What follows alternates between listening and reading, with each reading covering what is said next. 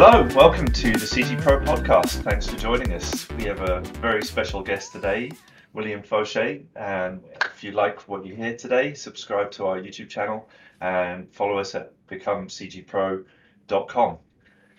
Uh, William, who is joining us here today, is probably many of you will know him from his YouTube channel. William's a prolific uh, visual effects artist coming from the, the games world through into the visual effects world and uh, become a, a, force in the virtual production world as well. Um, Williams worked on lots of cool things like the Watchmen HBO series back in the visual effects time, and now has a one of the most popular YouTube channels uh, covering Unreal Engine and virtual production. Um, William, welcome. It's great to have you here today. Thanks so much for having me. It's a pleasure to be here. Great to great to see you again. Yeah, great to see you too. Yeah, thanks for joining us. So um, yeah, feel free to, to fill in any gaps there. I gave you a, a quick intro, but if there's anything else, that yeah. So at the moment, I mean, like you put it so eloquently, I'm doing mostly YouTube as well right now, and I've also been doing making some courses for Epic Games. Um, you know, some of their uh, mostly about the like the movie render queue tutorials that I've made on their Unreal Online Learning platform. Uh, so I've been doing courses for Epic, and, all, and right now I'm also a mentor at CG Spectrum uh, where I'm teaching part time. Uh, I've made some courses for them as well, so some world building in Unreal uh, courses I made for them as well. So uh, so that's been a, a, really fun. It's been a fun experience. It's been it's always very rewarding to teach students and such. So it's uh, it can be you know frustrating sometimes, but also very rewarding. It's very time consuming, and it's cool to see the progression of people, you know, from start to finish. So it's always a, a really fun thing to do. I've always enjoyed it, and I'm, as you are very well aware, yeah, absolutely. Yeah, we, we definitely have that in common. Yeah, being, mm-hmm. being teachers in this subject, it's uh, yeah, it's a real honor to get to see people's work and see people's progressions and watch them go it's on really and do really cool things.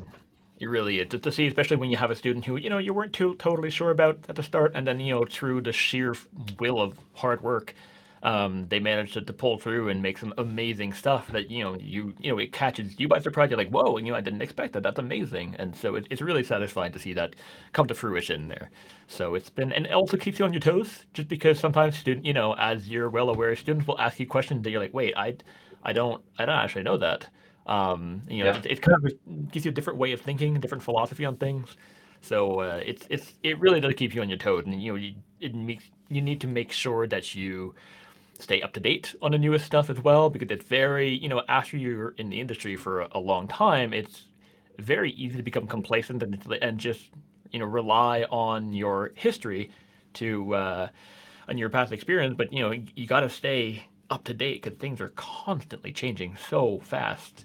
So yeah, uh, yeah it, it's been it's been good. It's been a good time. That's great. Yeah i i always say that with with um, knowledge that you really know it when you have to teach someone else. Like that's yeah. that's the point which you actually know something. Like there's been so many things that I've taught where I've been teaching it and gone, oh, I understand that now, just as I'm saying it to you. yeah, yeah. Sometimes yeah. having to simplify things in a more digestible format, it really is like, oh, yeah, you know what? Like, yeah, okay, it, it clicks now. Like actually writing it down and repeating and kind of even rehearsing. It's like, oh, yeah, that makes that actually makes more sense. So yeah, it, it's a good uh, it's a good experience. Yeah, absolutely. Yeah, Keep, it keeps you honest, and as you said, it it um, the pace of change feels like it's picked up as well. I think it, it probably has, whether it's perception or not. It, I think the pace of innovation has has kicked into another another gear, particularly around this new real time renaissance. It has. It really has, and because I feel like games for a long time were kind of where kind of like I feel like games and VFX are kind of ten years apart. Where you know, games are getting to the point where VFX was like ten years before that, and um, so but now like those two worlds are really slow, are rapidly converging, and it, it's really cool to see. Um, it's cool to see games kind of stepping up very quickly, and you know VFX is progressing as well. It, it always is, but it's I feel like it's more. It's not quite going as fast as games is right now. Or when I say games, I mean real time. Um, so, cause like 10 years ago, I don't think we would have considered using Unreal to render anything, to be honest. Like, I don't even, you couldn't really render anything in Unreal. I mean, you would, you could like screen record and stuff, but you're rendering out for pre rendered final pixel stuff was not really a thing. 10 years ago in Unreal. So, because then UE4 Yeah. only came out, what, 2014? 24, 24 Right. something like that. So it, it's, you know, new. It, sorry, it's not that old, to be honest, like less than a decade. So um, things have come a very long way since the first versions of UE4. And now with UE5, pretty much here. I mean, the early access is here. The final, the 5.0 is not here yet, but it's at our doorstep. It's it's imminent. So Yeah. Usable.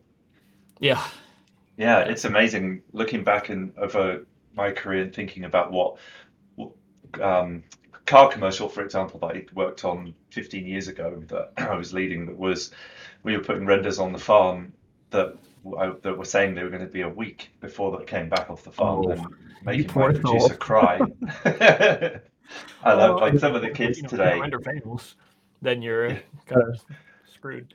We had to, yeah, we had to do all the all the optimization work that you do in real time, but for offline, just to make the Yeah, renders go faster and take yeah, passes out and just do render half res and upscale, do all the all the same things that are now coming into real time. But and the renders that were coming off in a week off a big render farm looked not as good as as the Matrix demo. And and oh, it's just like sure. looking at it, going, ah, that's it's so crazy we've come to come to this point where you can actually get the frame back instantly and it Yeah. looks better.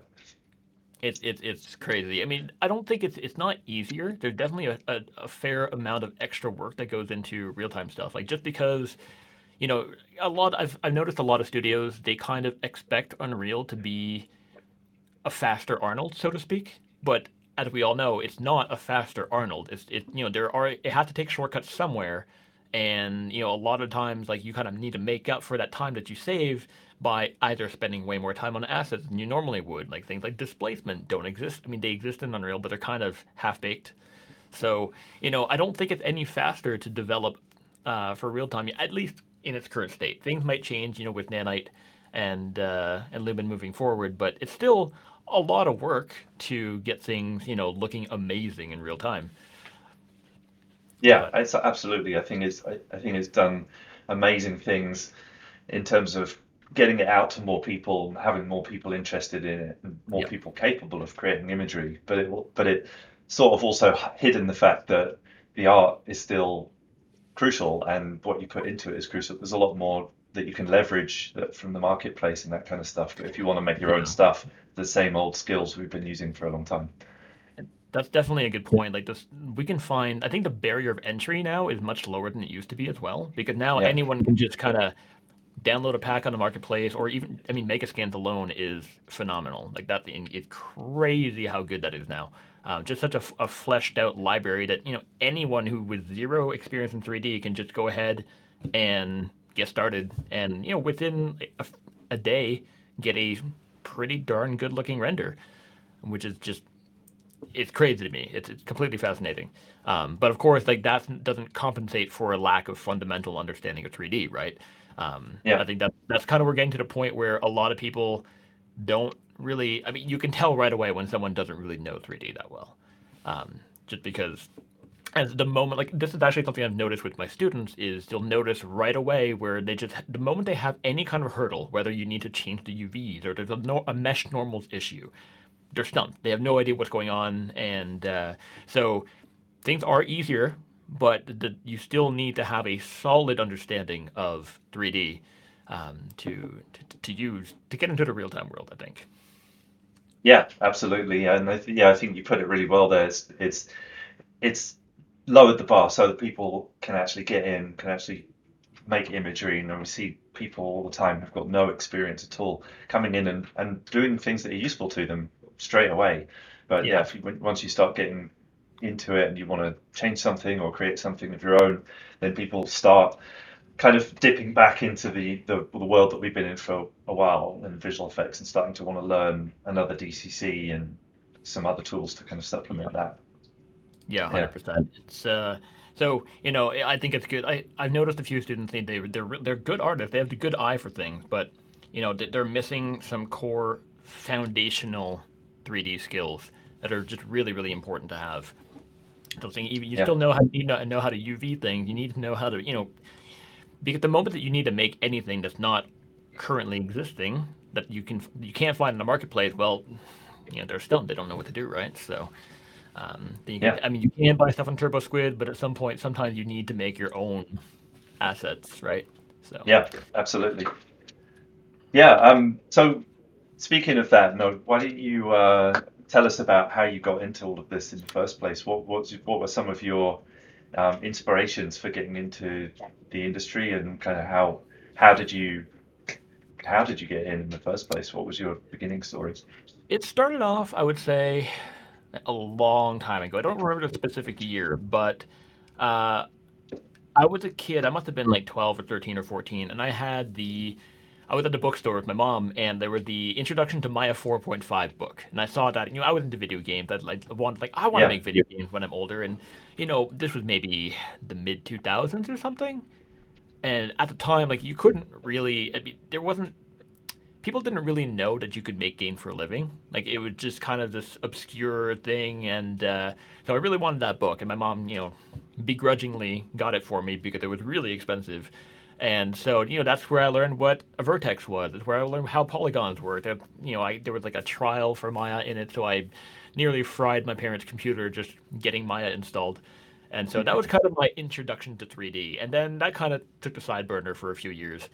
And um, so then, you know, fast forward a few years, and you know, I was finishing high school, and I wasn't. A, I had finished high school. I was starting college, and I didn't really know what I wanted to do. I was kind of kind of lost, and I was. Uh, I had a few ideas of what I wanted to do career-wise, but it wasn't anything decisive. And so, uh, lo and behold, I found a school that specialized in 3D art in my hometown, and so that like right away, I'm like, okay, I want to do that and but this at the same time this was a private school for-profit school um, and it was kind of what you would expect it was the kind of school that just hired its former students and so it wasn't a great school to begin with and um, so i did learn the fundamental like the core, very very basics of 3d but I would I prefer to say that I'm mostly self-taught just because everything I know now is stuff I've learned on sites like Polycount. Like Polycount was really big in a day. I'm not sure if you're hmm. uh, familiar with it, but the Polycount forums yeah. were a, an amazing learning experience. Like this was like you know mid to late 2000s, uh, 2008, 2009, anywhere between 2008 and 2012 or something, was an amazing place to learn. Like that was where I learned most of what I know today, at least when it comes to game art. And so without that community, um, of you, the best part of that community was that there was a collection, a, a, very large group of veterans of the games industry. And these were people who were working at AAA studios, and they would just, you know, you could have like your work in progress threads and just post what you're working on, and people would critique the crap out of it. I mean, they were absolutely brutal in their criticism. like it was constructive criticism. It was nothing personal, but they were rough. And so like, okay, this looks like crap because of XYZ. And so that's where it really weeded out the people who were very thin skinned and couldn't take constructive feedback. And those, those people left. But the people who did, who applied that constructive criticism to their work, really like grew as an artist. And it was really cool to see that progression. And that was where I realized that, you know, constructive criticism is the best possible way to learn and grow and accepting the criticism and realizing that it's not a personal attack against you um, it, it's more about how you can improve your work from someone who a has more experience than you, had the better eye than you do, and can kind of see the problems you're going to face down the line. Which is where having a mentor or a teacher who's experienced is really, really handy to have because, you know, it happens with my own students. I'll see them working on something. I'm like, I can see that in two weeks they're going to run into XYZ issue. And so that's where having that the the Polycount community was an amazing learning experience. They had lots of sticky threads and like, hey, this is how you do X, Y, Z. Because there was no, I mean, YouTube wasn't really big yet at that point. Gumroad didn't exist either, so there was no documentation at all. You kind of had to figure it out on your own, and that's where like that forum was inc- an incredible learning experience. So, um, and the, the people would like take your screenshots of your work. They would do paint overs and stuff and like no one does that anymore. And this was absolutely awesome. So like, it's a shame that it's Polycount is still around, but I don't. I think it's a shell of what it used to be. So uh, yeah, it's a different. It's a very different uh, environment now than it used to be. There's more they're the wealth of knowledge now. There are tutorials for everything. So it, like I said, I think the barrier of entry is a little bit easier now than it used to be, primarily because of accessibility to knowledge. You got amazing people sharing really good knowledge out there nowadays, and uh, which just w- didn't exist back then. So Yeah. uh, yeah, so that's kind of how it came to be. And so I was lucky because right place, right time. When I finished that one year of that one year program, uh, that was not a very good school, I got lucky and got a job in the industry, in the games industry, working in Montreal, a small indie studio. Um, and that's I was there for like five or six years. So that was my um, most of my life was, was spent you know working in games, or most of my career, sorry. Um, and then uh, you know went traveling for a while, took a break. Um, I thought I was going to be done with the industry. I was fed up with all the crunch and like, ah, I, I don't want to do this anymore. And after several months away, that ZBrush itch kind of came back. Like, oh, I kind of want to, I want to get paid to sculpt stuff now, right? So uh, it, I kind of went back to back into the industry. I went back working at the same place actually for another year or two, and then uh, I figured like, okay, I think I've done, I've been around the block in games. I kind of want to go into VFX now, and I want to do film, right? Like I was tired of making collision boxes and stuff. I don't want to do that. I want to make like really good looking art. So that's when I joined the Storm Studios in Norway, and uh, that was like an amazing learning experience as well because we had people there who had worked on like The Hobbit. They people that worked at, at Weta for a long time. Uh, people working at DD in um, in LA. So yeah, in DD, and um, they were just an amazing learning experience. So really, really skilled people who were basically my mentors. They taught me everything I know about VFX, and just being in dailies meetings every single day. Again, that was kind of took me back to to segue back to like the Polycount forum, where it was just awesome to have someone c- critiquing your work on a daily basis, and someone who's actually very skilled and points out all the flaws and just like pixel peeps. Like you know how it is in daily. Like people will just like zoom into like 400%. Like oh, this this group of pixels here kind of fix that. You know that sub pixel detail is not good, and like so that was an amazing experience. Like I really loved it. I really really loved it. So um, yeah, uh, that's uh, and that's kind of how it came to be. So that's where I got my all my VFX experience. And then you know COVID happened, and then YouTube channels happened, and uh, it all kind of the past two years have been really really crazy. So yeah, I, I agree. Well, that's really cool to hear. No, I think it's we have a lot of different kinds of listeners. Um, some people are already in the industry, some people who are not. And I think for people who are looking to get into the industry, it's really helpful to hear how it happened for you because I know for certainly for me it was pretty difficult getting in initially and um, Mhm. very similar kinds of things in, in yeah, looking for instruction. I, I also remember that Unre- the not Unreal, the Maya 4 book. Mhm. the internet didn't exist no, particularly at that point, so. I still have the 3ds Max Bible. It's like this monster of a thing. It's so big. And uh, that's how you had to learn. You had to read pages and like, oh, like what's this random setting to do this X Y Z, and you had to like flip through the book and like, okay, there it is. And yeah. and of course, then like a version would change, and that button doesn't exist anymore, and like, oh, cool, yeah, great.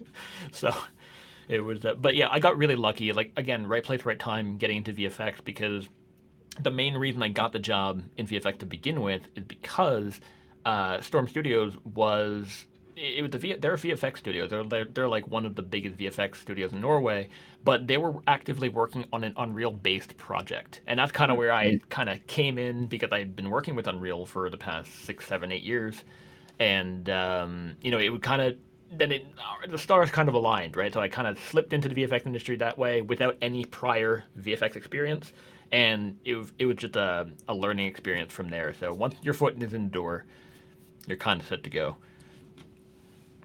Cool. Yeah, it's um, so it was the Unreal that was the uh, the glue that kind of It was, it was, helped yeah. you I would in. think It's it, interesting. the re- this was at a time because I, it, I almost went the the Unity route because Yeah, back in 2008, Unity and Unreal were very on par. Like they were, I mean, they were close. And then there was CryEngine in there as well. And those, those yeah, CryEngine, Unity, and Unreal, like those three were very like neck and neck.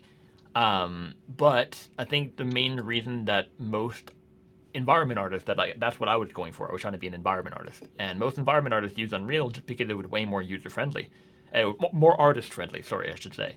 Um, it would just easier to get, have access to your material nodes and like make complex materials and stuff. It was just way easier to use for that very reason. So, um, yeah, I think Unity didn't at the time didn't really have that artist friendliness. You needed a programmer to make your materials, or you needed third party plugins to make your own materials and stuff, right?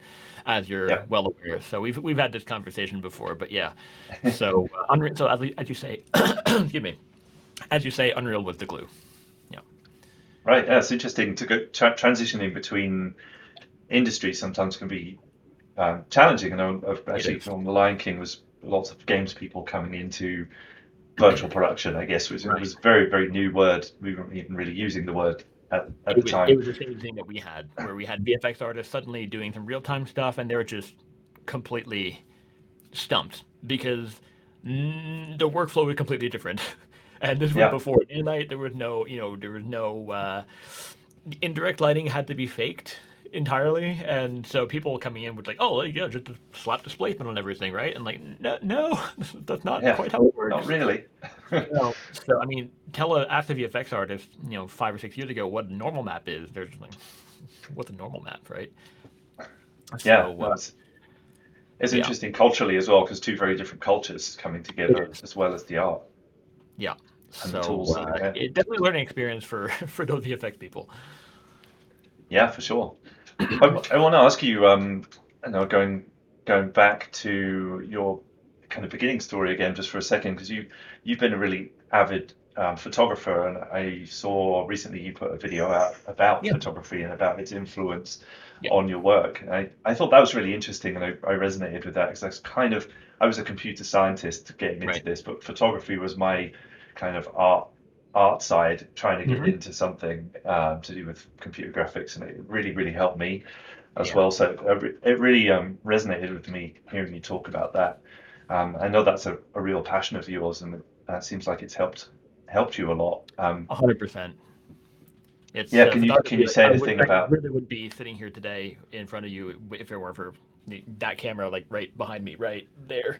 It's right. Uh, like eh, it's it's been such an influential part of my entire career. At first, it was just you know a way to get my butt outside, and uh, it was nice to you know you know just do something different and not be in front of the computer. And then it's only in hindsight that I realized like oh like everything I've learned from photography has like absolutely made my work better in every conceivable way.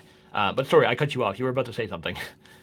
Oh no, I was just going to say no. I'd love to hear how it's affected your work and that continues to because I think it seems like you're still very avid uh, practicing photography.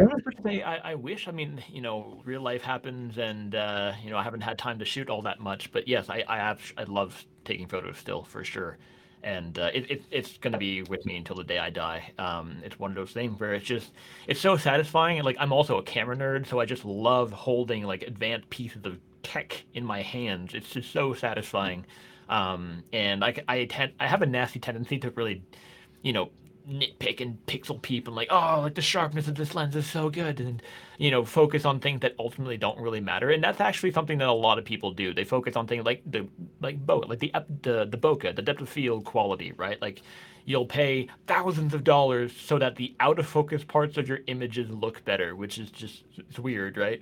Um, yeah. But yeah, that, that's how it is, and it's just it's part of the passion, right? So it just uh, yeah, it's yeah. Uh, it absolutely makes your work better. It it just it makes you focus. It makes you pay attention to things. It, you notice things you otherwise would never have noticed. The texture, lighting, or you know, composition, the obvious one, but it's also the the the not so obvious one. The not just understanding how a camera works. Because when we're doing stuff in 3D, we're working with cameras and real cameras and 3D cameras are the same thing. Like you still have to understand how framing works and how a camera functions and what exposure. Like exposure is such an arbitrary concept in in 3D because it doesn't, you know, you can control the lights as much as you want. Yeah. Um, but you also focus on lighting and understanding that how light works, how it bounces, how a larger light source will soften shadows and that sort of thing. Like these are all things that I never even would have thought about if I hadn't been into photography. Right. Yeah, that's really interesting. Yeah, it's I I had a similar experience back in the day at university, and I was getting into photography. I was in the camera club, and mm. it was all film, and we were actually using the darkroom and having to go in and process our photos, and the amount of kind of consciousness that you need around that when you when you've you've spent half an hour just being able to see one image, like that that kind of amount of thinking about what you're doing, Yeah. for, really forces you to make good choices, and not not have to. Not just be able to click anywhere you want and look sift through a thousand pictures where you when, when you get home to Yeah. pick the good one, but like really thinking about it. I think that's one thing I love about photography is thinking whilst you're looking through the lens before Mhm. before you make that decision. I love I love that about the old the old world because you really really have to think. So every time you press click, you spend money basically. Yeah. And Absolutely. Yeah. And you have to be, it really, just having to think about it really makes your work stand out. And you kind of have to really pick and choose. Like, oh, if I wait five minutes, maybe the light will get better. Right. And you just like you have to be patient. And, uh, but at the same time, on the other, on the other side of the coin, you also have the, the fact that we can spray and pray means we can take more risks. We can experiment more, see what works and what doesn't work. And so, like, oh, I wonder, you know, if, I- if I expose this way, will it be better or cooler? And when you go back home to check your photos, you're like, oh, what I thought would be cool turned out looked like total garbage.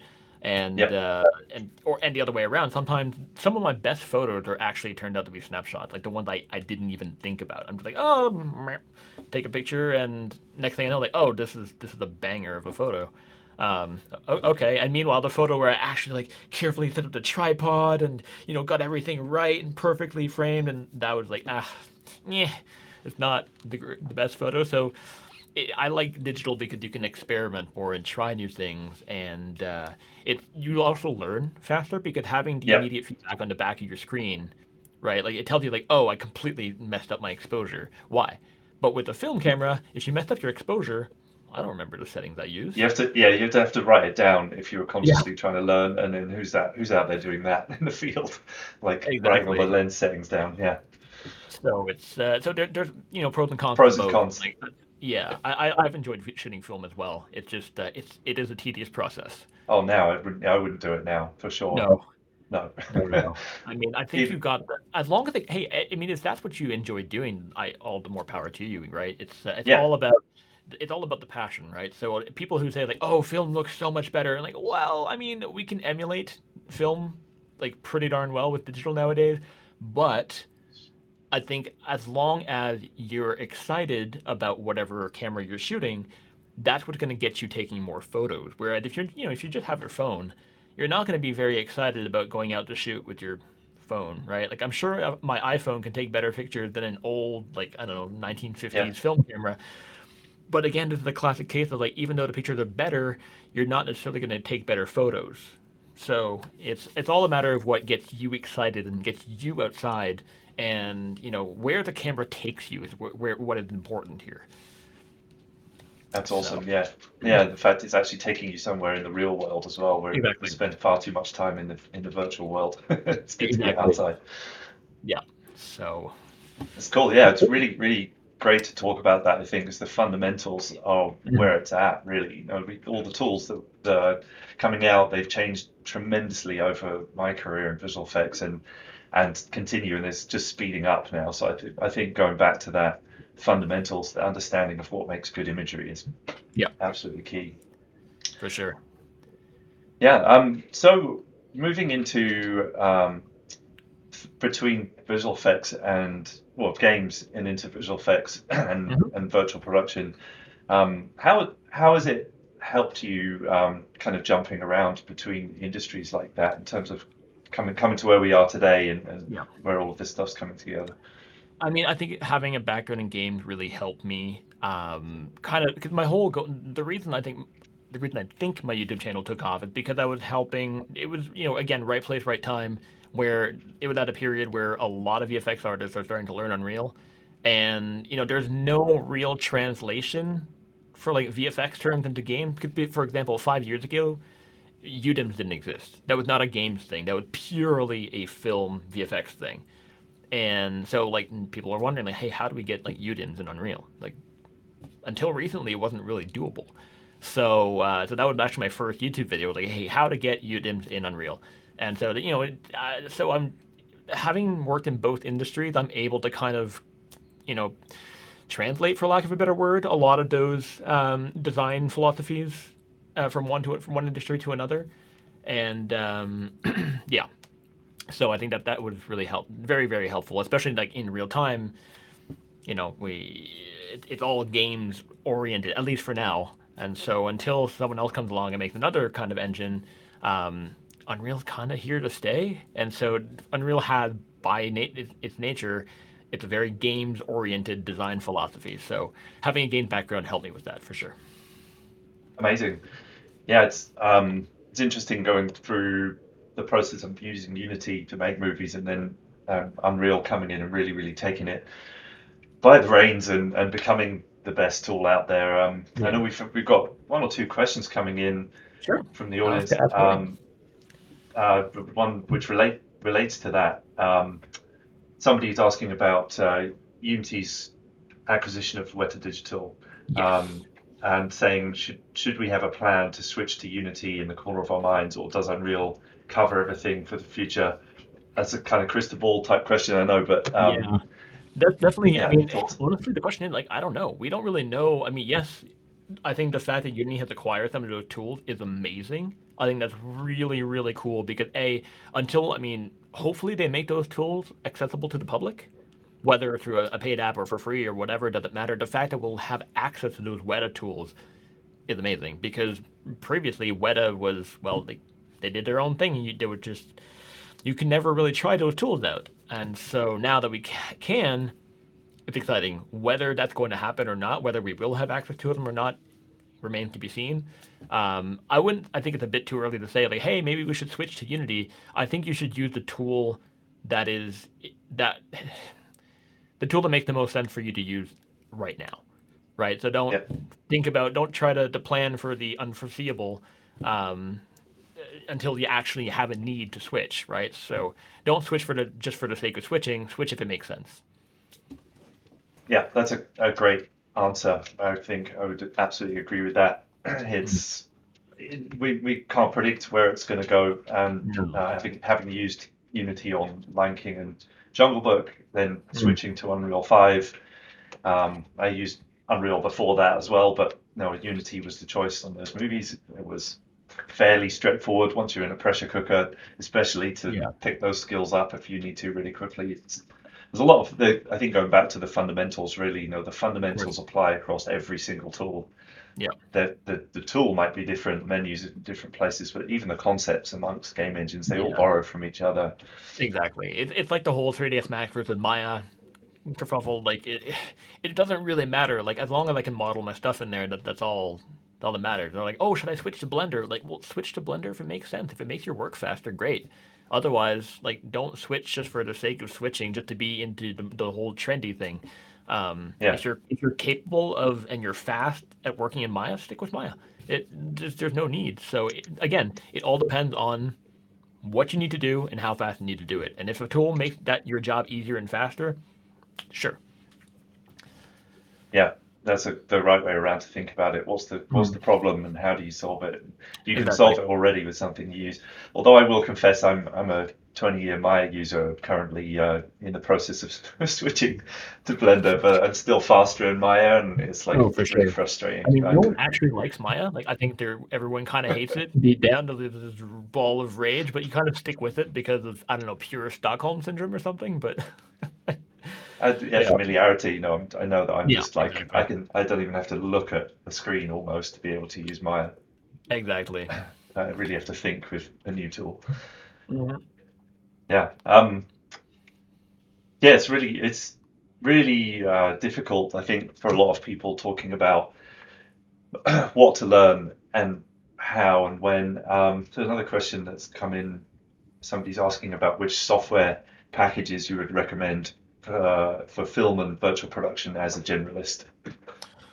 I mean, a either Unreal or Unity or whatever actual render you're going to be using. That's kind of goes without saying. Um, and then ha- on having an understanding of any other DCC for actual like modeling or creation of assets, right? So having a solid understanding of 3D that can be Blender. Blender is a great one because it's free. So it's like the barrier of entry is, is very low. Maya is really expensive. Even the Maya Indie version is not too bad, but it's still not free. So Blender, I think, is a great way to learn, and it doesn't really matter if you use Maya or Blender or 3ds Max or whatever. It as long as you're good at one, spitting out models is fine. What matters most, it's such a studio dependent thing. Like some studios are very 3ds Max focused, some are very Maya focused. So I think, you know, try to aim for if you do the job that you really want, a position you really want at a certain studio you want to work for, find out what they use and use that. And Yeah. uh, I think Blender's kind of a safe bet just because, A, it, it- you can't really go wrong with it. It's free and you got nothing to lose. So, uh, yeah. So, but, you know, it, for film VP as a generalist, yeah, I think that's pretty much all you need, to be honest. I can't, uh, can you think of something else? Yeah, no, I, I um, my my favorite three these days are uh, Unreal, Blender, and Houdini. Yeah, I think those of course. th- just Houdini has a learning curve, like a, a steep learning curve for for some people. At least from my experience, of course. I mean, like as you so eloquently put before the the podcast, like you know, you're trying to explain it in a no BS way to make it more digestible for for newcomers, right? But I can understand why a node based system is a little bit daunting for new artists. yeah, it's hard. I mean, I love that Mm. little cartoon image out there of the learning curve for Houdini, which is like a slope, then it goes into a cliff, and then it overhangs, and someone's hanging themselves off the edge of the overhang. Yeah, it's tough. It's very, very difficult to learn, but the power, the power of it is unrivaled. You know, it's Absolutely it's insane. If so, I had so good. over, like I would try to introduce more Houdini into my workflow. Yeah, Yeah. Well, yeah, I mean, I think it's there's a lifetime of learning in in CG. That for there's no, forever, forever learning. You're never you're never done, which is both inspiring and depressing at the same time.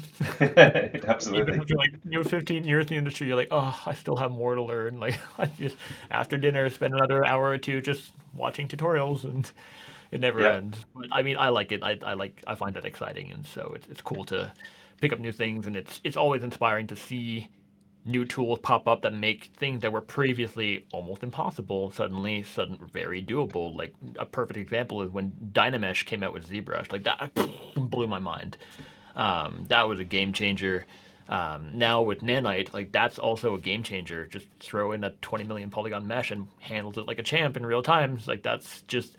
Meanwhile, like Maya can't even have that dent of a mesh in the viewport unless before crashing, right? So Yeah. it's insane, absolutely insane how things are changing now. So it's uh, it's an exciting time to be uh, to be in the industry. I agree. Yeah, I, I haven't I haven't seen this much innovation in the whole time that I've been in it. Really, you know, it was very exciting on the way in 15 years ago, um, but the last few years really I think have been the most exciting part of it because because of that. There's so much change, and particularly coming into real the use of real time. It seems like real time is poking into almost every corner of hmm visual effects, Make make filmmaking, even everything way more accessible. So much more Yeah, accessible. Like I, the main reason I did my the whole uh, tribute to Halo video, my whole Master Chief video in, in in Unreal, is because I wanted to do it in Arnold, but you know I was this was during COVID, and I was at right. home. I didn't have access to a render farm, and I'm working on like a it's it's a decent computer, but it's nothing fancy. I would say it's like a a mid-range gaming PC. Like I can't render that out in Arnold and do a whole cinematic like that. That's gonna take forever. So I think real time just makes it way more accessible to the average person to just make cool art. You know, that's I wouldn't. It's not to replace Arnold, not yet, but it's close enough for most people.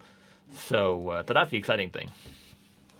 Yeah, that's awesome. Yeah, it's really, really amazing to be able to see it as like an equivalent of digital photography, I guess, so you can see the result in real Yeah, time. So for doing look development and the actual development of the piece, not having to wait for a week for your photos to get developed or for the yeah, thing to come that's back off the farm. Very good analogy. I hadn't thought about it that way, but yeah, it's a good point. Yeah, it's really, I, I render times when as soon as they started seeing, I was working in Unreal for offline rendering as well. No, just just purely because of the render time, so It wasn't running in Mm. real time because I loaded it up with just grass everywhere and all the things that you know make it slow down, tons of Yeah, transparency, whatever. It's like, but but but still, I was getting six frames a second, which is an incredible, uh, so much better than hours per frame. Six frames per second. For sure. And like I don't miss render wrangling. Like in the middle of the night you get this email, it's like, oh, like this farm node crashed. Like, oh crap, why? You know, Yeah. no more of that. It's, done. And people will never know what it's like to be a, a render wrangler sitting there Oh. in, in a studio. Fortunately, probably. A Oh, lot of people cut their teeth there. um, another another question that's come in about uh, talking about Unreal Five and the progression into this idea that we don't have to optimize as much anymore. Um, do you? What uh, somebody's asking about? Do you see displacement still being a thing in Unreal Five, or is Tessellation just going to take care of it? A hundred percent, because displacement, having like texture-driven displacement is so handy. It's so useful, where you can just add little tileable textures, or even just for noise, or um, when I'm doing look development, I tend to work very procedurally. So like in Arnold, like all pretty much ninety percent of all my shader work is like fractals and like remapping of fractals and like triplanar fractal noises and stuff to kind of build some texture variation and such. And displacement is so handy to just drive displacement through um, through maps and tile and procedurals and stuff like that. So yes, it's awesome that we can you know just bring our ZBrush sculpt directly into Unreal, but I don't think that it's always very convenient to have to have like the geo baked in, so to speak. Sometimes I Yeah. want to have a tileable texture that I can change the tiling on the fly and then displace that instead of having to somehow displace it in ZBrush or something or in Blender or whatever, bake that down, then export the OBJ or the FBX into Unreal, and it takes forever to import really heavy meshes into UE5. Like Yeah, yeah, Nanite can handle it fine, but you still need to get that FBX or the OBJ into the engine. And sometimes with really dense meshes, that can take like anywhere between five minutes and half an hour. So it's just, it's not very convenient. I would rather have like a typical uh, texture-driven, subdivision-based displacement in Unreal. And then it, for Nanite, then we could bake that down. If we could bake it down in Unreal, that would be great. Um, but Yeah. we can't. You can do that sort of. There are some modeling tools where you can um, drive displacement through a texture and then bake that displacement. Um, but it's still very bare bones. It's like it's it's it's there. The support is very limited now, so hopefully that's probably going to get better. Um, but I don't think it's going to replace a displacement baked workflow, based workflow. Sorry. Um, I think I, I'm, I'm I'm sure you're aware as well. Like it, displacement is so handy to have Yeah. uh, more ways than one. So I don't think it's going to replace a displacement-based workflow, but um, it is cool that we can just bring in dense meshes now. I think it's this is very handy for photogrammetry. Um, Megascans has been doing this very well. Um, it's awesome to get those really gnarly details like pebbles and rocks and stuff with cool overhangs and things that you couldn't really do before. Um, so now it, it, it's nice to not have to worry about that anymore. Uh, purely for a virtual production and when you're cinematics based approach. For games, that's a different thing, totally different topic. Um, but yeah, for when you're just trying to make cinematics and nice looking images, it's it's really exciting to see where that's going. awesome. Yeah, yeah. I, th- I think when I downloaded the Valley of the Ancients demo, I suddenly realized that okay, so all the mesh you put all the mesh in there now. That's great. Yeah. But now you've basically offloaded that problem to the hard drive, and Yeah, exactly. that so so where you might optimize for memory, now you're optimizing for disk space and Yeah. bandwidth as opposed to so it's, it's still a consideration It is. not not shoving every single polygon that you could into the engine. So you said like if you have to process it, then effectively you're kind of like rendering again. Anytime where I start feeling like I'm rendering in real time, Yeah. whether it's light baking or processing or whatever it is, I'm like not not using this engine in the way that Yeah. I'm, I want to, and and I'm always trying to get back to being able to use it quickly and rapidly and iterate fast Yep. with it. And so it's like, and Unreal and Nanite doesn't even support displacement at all right now. So it's it's not even a consideration. So we, we, it's actually not possible in its current state. So hopefully that changes. I really hope that they push for uh, making displacement more viable in the future. Um, but time will tell. So you got to work with what you got, and uh, you, you win some, you lose some, and you, there's no perfect platform yet. I think, you, like you said, Yeah. um, we're kind of taking, we're kind of offloading the problems. Um, you know, to something else. So it's, yeah, I think it just makes it more fun for the artists because we don't need to spend as much time doing retopo and baking and everything. So that's cool. Um, Yeah. But even then, I still think we're still going to be needing to do some a bit of retopo, a little bit, uh, especially for for for uh, like dynamic asset assets that move. That's not what Nanite is for. Nanite is for purely static objects. So Yeah. It's uh, yeah, we'll we'll see how things go. It's still pretty new tech, so I hope that they you know develop it more. So we'll see how it uh, how it is. I'm sure they will, and it's incredible. You know, I, I think it's seeing seeing that demo, seeing the the previous de uh, demo, the Matrix demo after that Mhm. as well. It's unbelievable that you can get all of that. That would have been a struggle to get that much geometry, even in a renderer at the beginning Oh, of my career. Like we would have not considered doing that even offline, just because the farm Rendering wouldn't it in handle 4K and Arnold would just like, okay, well, I'm gonna go get lunch now. Uh, Yeah, it's uh, evenly pop it on the forum and like, all right, we'll be we'll see it in, in an hour. But now it's just like uh, the cool thing is there's no sample noise, right? It's all right. like you know, I mean, we're used to turning down the sample, getting a, a render out just to kind of get an idea of what the render is going to look like. But now there, there's just no real sampling noise anymore. It's just clean renders. So it's uh, it's very unsettling almost sometimes. Where like things are just so different. I'm like, what? It's just it's weird. So yeah, It's cool. It's exciting. I'm, I, to your point as well, I'm very excited to be at this at this moment in history because there's so much going on. There's so much innovation, so many new people coming in as well from yeah, different industries that haven't experienced this before. yeah, Um, definitely. yeah, I I wanted to uh, ask you a little bit about your thoughts on um, virtual production. You know, it's, it's a v- massive umbrella term, but as people are describing it for almost everything in production and post and pre, and um, how have you seen the Unreal 5 come in and change the world of filmmaking and visual effects? I mean, now that we've got like it, the fact that we can get a much better, higher fidelity render quicker. Now with Lumen, we don't even need to consider baked lighting anymore, which is awesome because baked lighting is the worst. Like no one likes authoring light map UVs and that sort of thing. So it just makes us spend less time on the technical nitty gritty stuff that no one likes that we just offload to the juniors to like here you, you do this.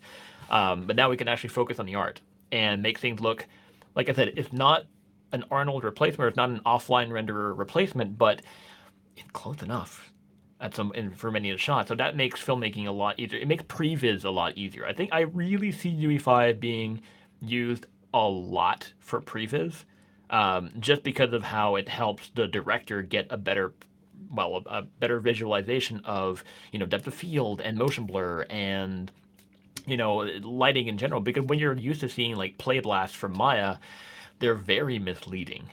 Because you know you could think yeah this looks fine in, in a play blast and then you render it out and like oh you know what? No this is not what i had in mind. And so it just you got to go back to square one but now it just it's good enough and you're like yeah okay it's close enough to the point where it's like yeah okay now we can just now we can render it and see how it looks uh, so there's there's um, that's one usage, and then you know of course in the whole LED volume thing, uh, which I've worked with a little bit, but not very much. So I'm that that I really want to jump more into that. I want to do more green screen stuff uh, moving forward because I think that was one of the questions. Like uh, if I experiment with green screens and LED walls, and honestly, not really, not yet. And I want to do more of it. I have done it in the past, but it's you know there's so much to do now. So yeah. Yeah, there is too much. Yeah, I Always mean, I think catching up. at some point you kind of need to specialize a little bit. Like I've always prided myself in being a bit of a generalist. Like that's kind of how I got in all my jobs, just because I'm able to handle a broad variety of problems. And you know, I mean, if you know, for example, especially in smaller studios, if you work in a smaller shop, you're kind of de facto going to be a generalist because you have some shoes to fill in. Someone is sick one day, or some kid, someone's uh, had to go pick up his kid at kindergarten or whatever and like, oh, well, I guess I have to do anim today, um, and or tomorrow I'll have to do some lighting or look dev or whatever. So it's it's it's good to uh, to be a generalist, but it's really hard to be really good nowadays at a whole bunch of things. So it's easier to specialize a little bit, um, and have a good understanding of how everything works, but still having some fortes. Right. I don't really know where I'm going, but yeah. I, I like it anyway. It's, I think I said say the same thing often to people asked, asking about getting into the industry. Um, well, first to be like which industry. Um, if you're getting into film, then still certainly specializing is, is important because they mostly take specialists. Although some generalism is is slowly growing in the film world, yep.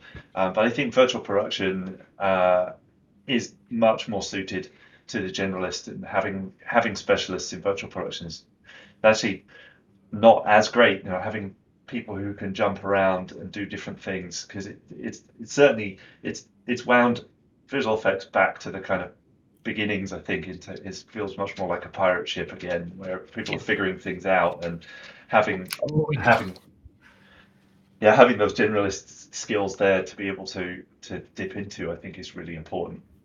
Yeah, I mean it's it's such it's a wild west right now. Like I think no one really knows what they're doing. Like everyone, every single studio who, who has who works with LED volumes or green screen, they all have their individual workflows and approaches to things because nothing is really standardized yet.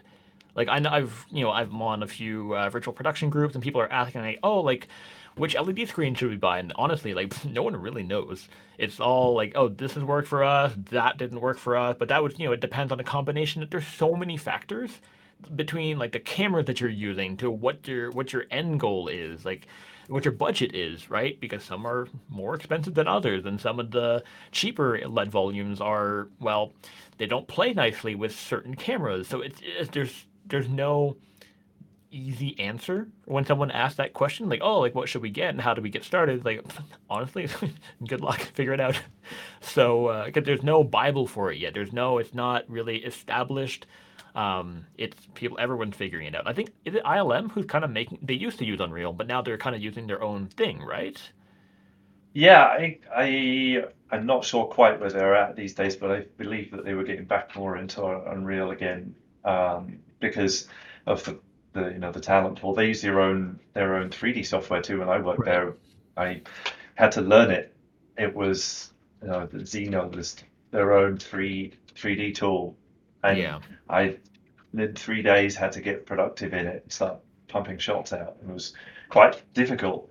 Um, and I think that also restricts the number of people that you can bring in and work on a on a piece as well. I don't I don't know exactly where they're all with that, but they definitely were. They used Unreal, I believe, um, Mandalorian one, and then switched to yeah. their own uh, to Helios, and I think they may be other using both now, or or ch- at least changing a little bit. Exactly. It's it's always a problem solving thing. We're like, okay, you do a post mortem at the end of a project. Like, okay, what went wrong? What went right? And then you kind of try to change it up for the next production and make things better. And then like, oh, then you run into a whole new set of problems. Then you kind of back forth and go back and forth a lot. And uh, yeah, it's it's a, a long process of trial and error. It's such new technology that yeah. it's going to take another few years before we really um, you know, kind of iron out all these kinks and wrinkles and bumps in the road. Um, because it's it's yeah, it until someone actually standardizes the whole process, it's going to keep being kind of the Wild West. It's not uh, going to change. So uh, hopefully UE5 kind of helps with that, but we'll we'll see. That's that's what I like about it too. The fact that it's so hasn't figured itself out yet. Because being in being in visual effects for me, I definitely had ups and downs in my career, and it was it was my hobby and my passion. I really wanted to get into it. I dreamed of you know Jurassic Park was what made me dream of wanting to work on the movies and on dinosaurs specifically, and it, it was amazing getting in and then doing it really like working at it really really hard for a, a long time. I then fe- I felt it. I felt the passion drain a little bit, and partly I felt like I'd done a lot of things by that point. But yeah. I, I basically wasn't growing as much anymore, and that was partly my own fault of not not mm. pushing myself to grow. I got a little. I think I I burnt myself out a little bit too. But every, coming, every VFX artist I know has done that at some point, right? So. At least at least ten times, yeah. Yeah, for sure. Everybody's yeah. got that that uh, story. I think of, like you were saying, you know, like got it got a bit much and who wanted to go traveling have done the same thing a couple of yeah. times as well. It's and then but we always come back. It's the Stockholm syndrome. Yeah. like, oh, this this this industry treated me terribly. Let's go back. yeah, it's like any addict. yeah, it is. So. But it's great. I love the I love the fact that now it's uh, there's so much enthusiasm and innovation going on. The fact that it's unknown is is challenging and also why it's great. Yeah. I think it's a really really great time in history. Hundred Um, percent. so some, somebody else asking about uh, Unreal 5. Um, somebody saying, when is the best time to migrate your project to Unreal Engine 5? So yeah, so from say 426. So if you are working in 426 right now, you can migrate right away because that's going to be compatible. Um, the kind of like caveat here is if you're working in 427, you can't migrate uh, because 427 I don't think was ever supposed to happen. I think COVID delayed the release of UE5, and then to kind of smooth things out, 427 came out. Um, and so 426 can be migrated right away to UE5. That's not a problem. So just be aware if you already migrated to 427, you're going to have to wait until the actual official 5.0 release of UE5 to migrate 427 to UE5. So if you're in 426, you can go ahead and do it right now. That's fine. Awesome. And um, another question that came in was, um, how did how do you see AI affecting these, especially some AI tools in within Unreal or, or not? Know, Yeah. AI in general is going to be an interesting one because A, I'm all for um, the automation of redundant tasks. So things like Roto. Like I yeah, think it's awesome that if we can have some really good AI doing clean Roto for us, I mean that I mean just the removal of green screen stuff, that's going to be mwah, so good, so awesome. I totally encourage it. Um, and I think it's going to come sooner than later. I mean, we already have like AI upscaling software like Gigapixel AI, and that's just insane. Um, I've absolutely upresed renders from 1080 to like 8K, and it held up really, really well. And I'm like, that's how? That's black magic. Like, it's, it's insane. So uh, I haven't tried the video one yet, but I really want to try it, and uh, so we'll see how it goes. But yeah, Oh, the Topaz. yeah, exactly that Yeah, one. Yeah. yeah. They're, So yeah, their image-based ones are incredible. insane. Uh, so it, it's really cool to just like do a low res render. A, it's faster, and even in, even in real time, like, because when you use the movie render queue, sometimes it can be slow if you have like a slow GPU and stuff. It's not real time when you render it through the movie render queue, which is weird. But yeah, Yeah, it's um. So yeah, using the AI upscaling stuff is absolutely insane. And now I think Corridor Crew made some like real time deepfakes as well, which is just uh, the future is terrifying, really. Oh wow. What in, in Unreal? Is that uh, like a I don't plugin? it was Unreal. I don't think so. I haven't Okay. finished the whole video, but yeah, that's uh, But it will do real time based on video. Uh, yeah. So it's like, uh, this is scary, but okay. So yeah, the, the future Yeah. both amazing, exciting, and terrifying at the same time. Like, are we all going to lose our jobs to AI? so I guess we'll find out. That I, we will. Yeah. No, no choice. Time keeps progressing. So yeah, we'll. Um, I don't know if we had anything more. Oh, somebody's asking about the pros and cons of working remotely overseas. Hmm. Um, yeah, so was I a well-established artist before moving to Norway? I mean, I had been working in games for six or seven years before moving to Norway. And so, like I said earlier, um, having I kind of got into the industry in, in VFX because of my Unreal knowledge, and so that was that kind of really made things a lot easier to jump into.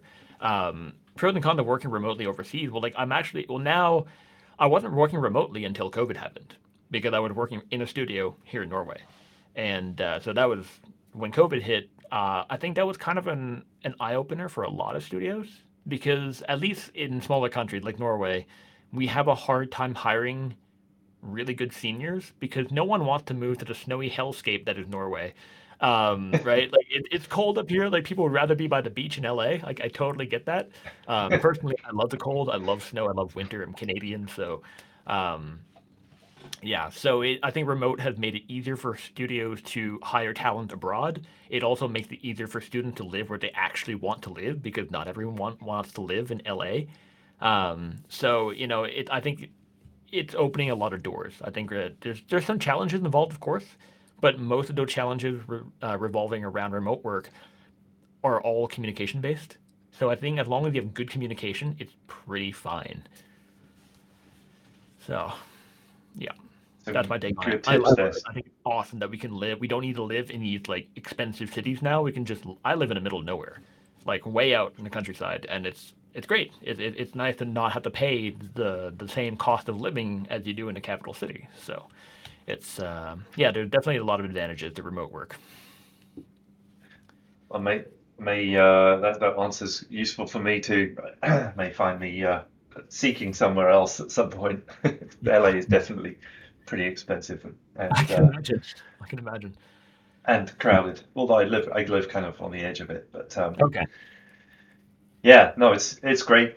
I think for people to understand how you did it as well. The fact that you definitely didn't just go straight out No. into the wilderness. You started in, um, by, by the sounds of it anyway, honing Yeah. your skills in a studio and then Mhm. being able to break out from there. Yeah, Hundred percent. So uh, yeah, no, that's uh, that's pretty much it there.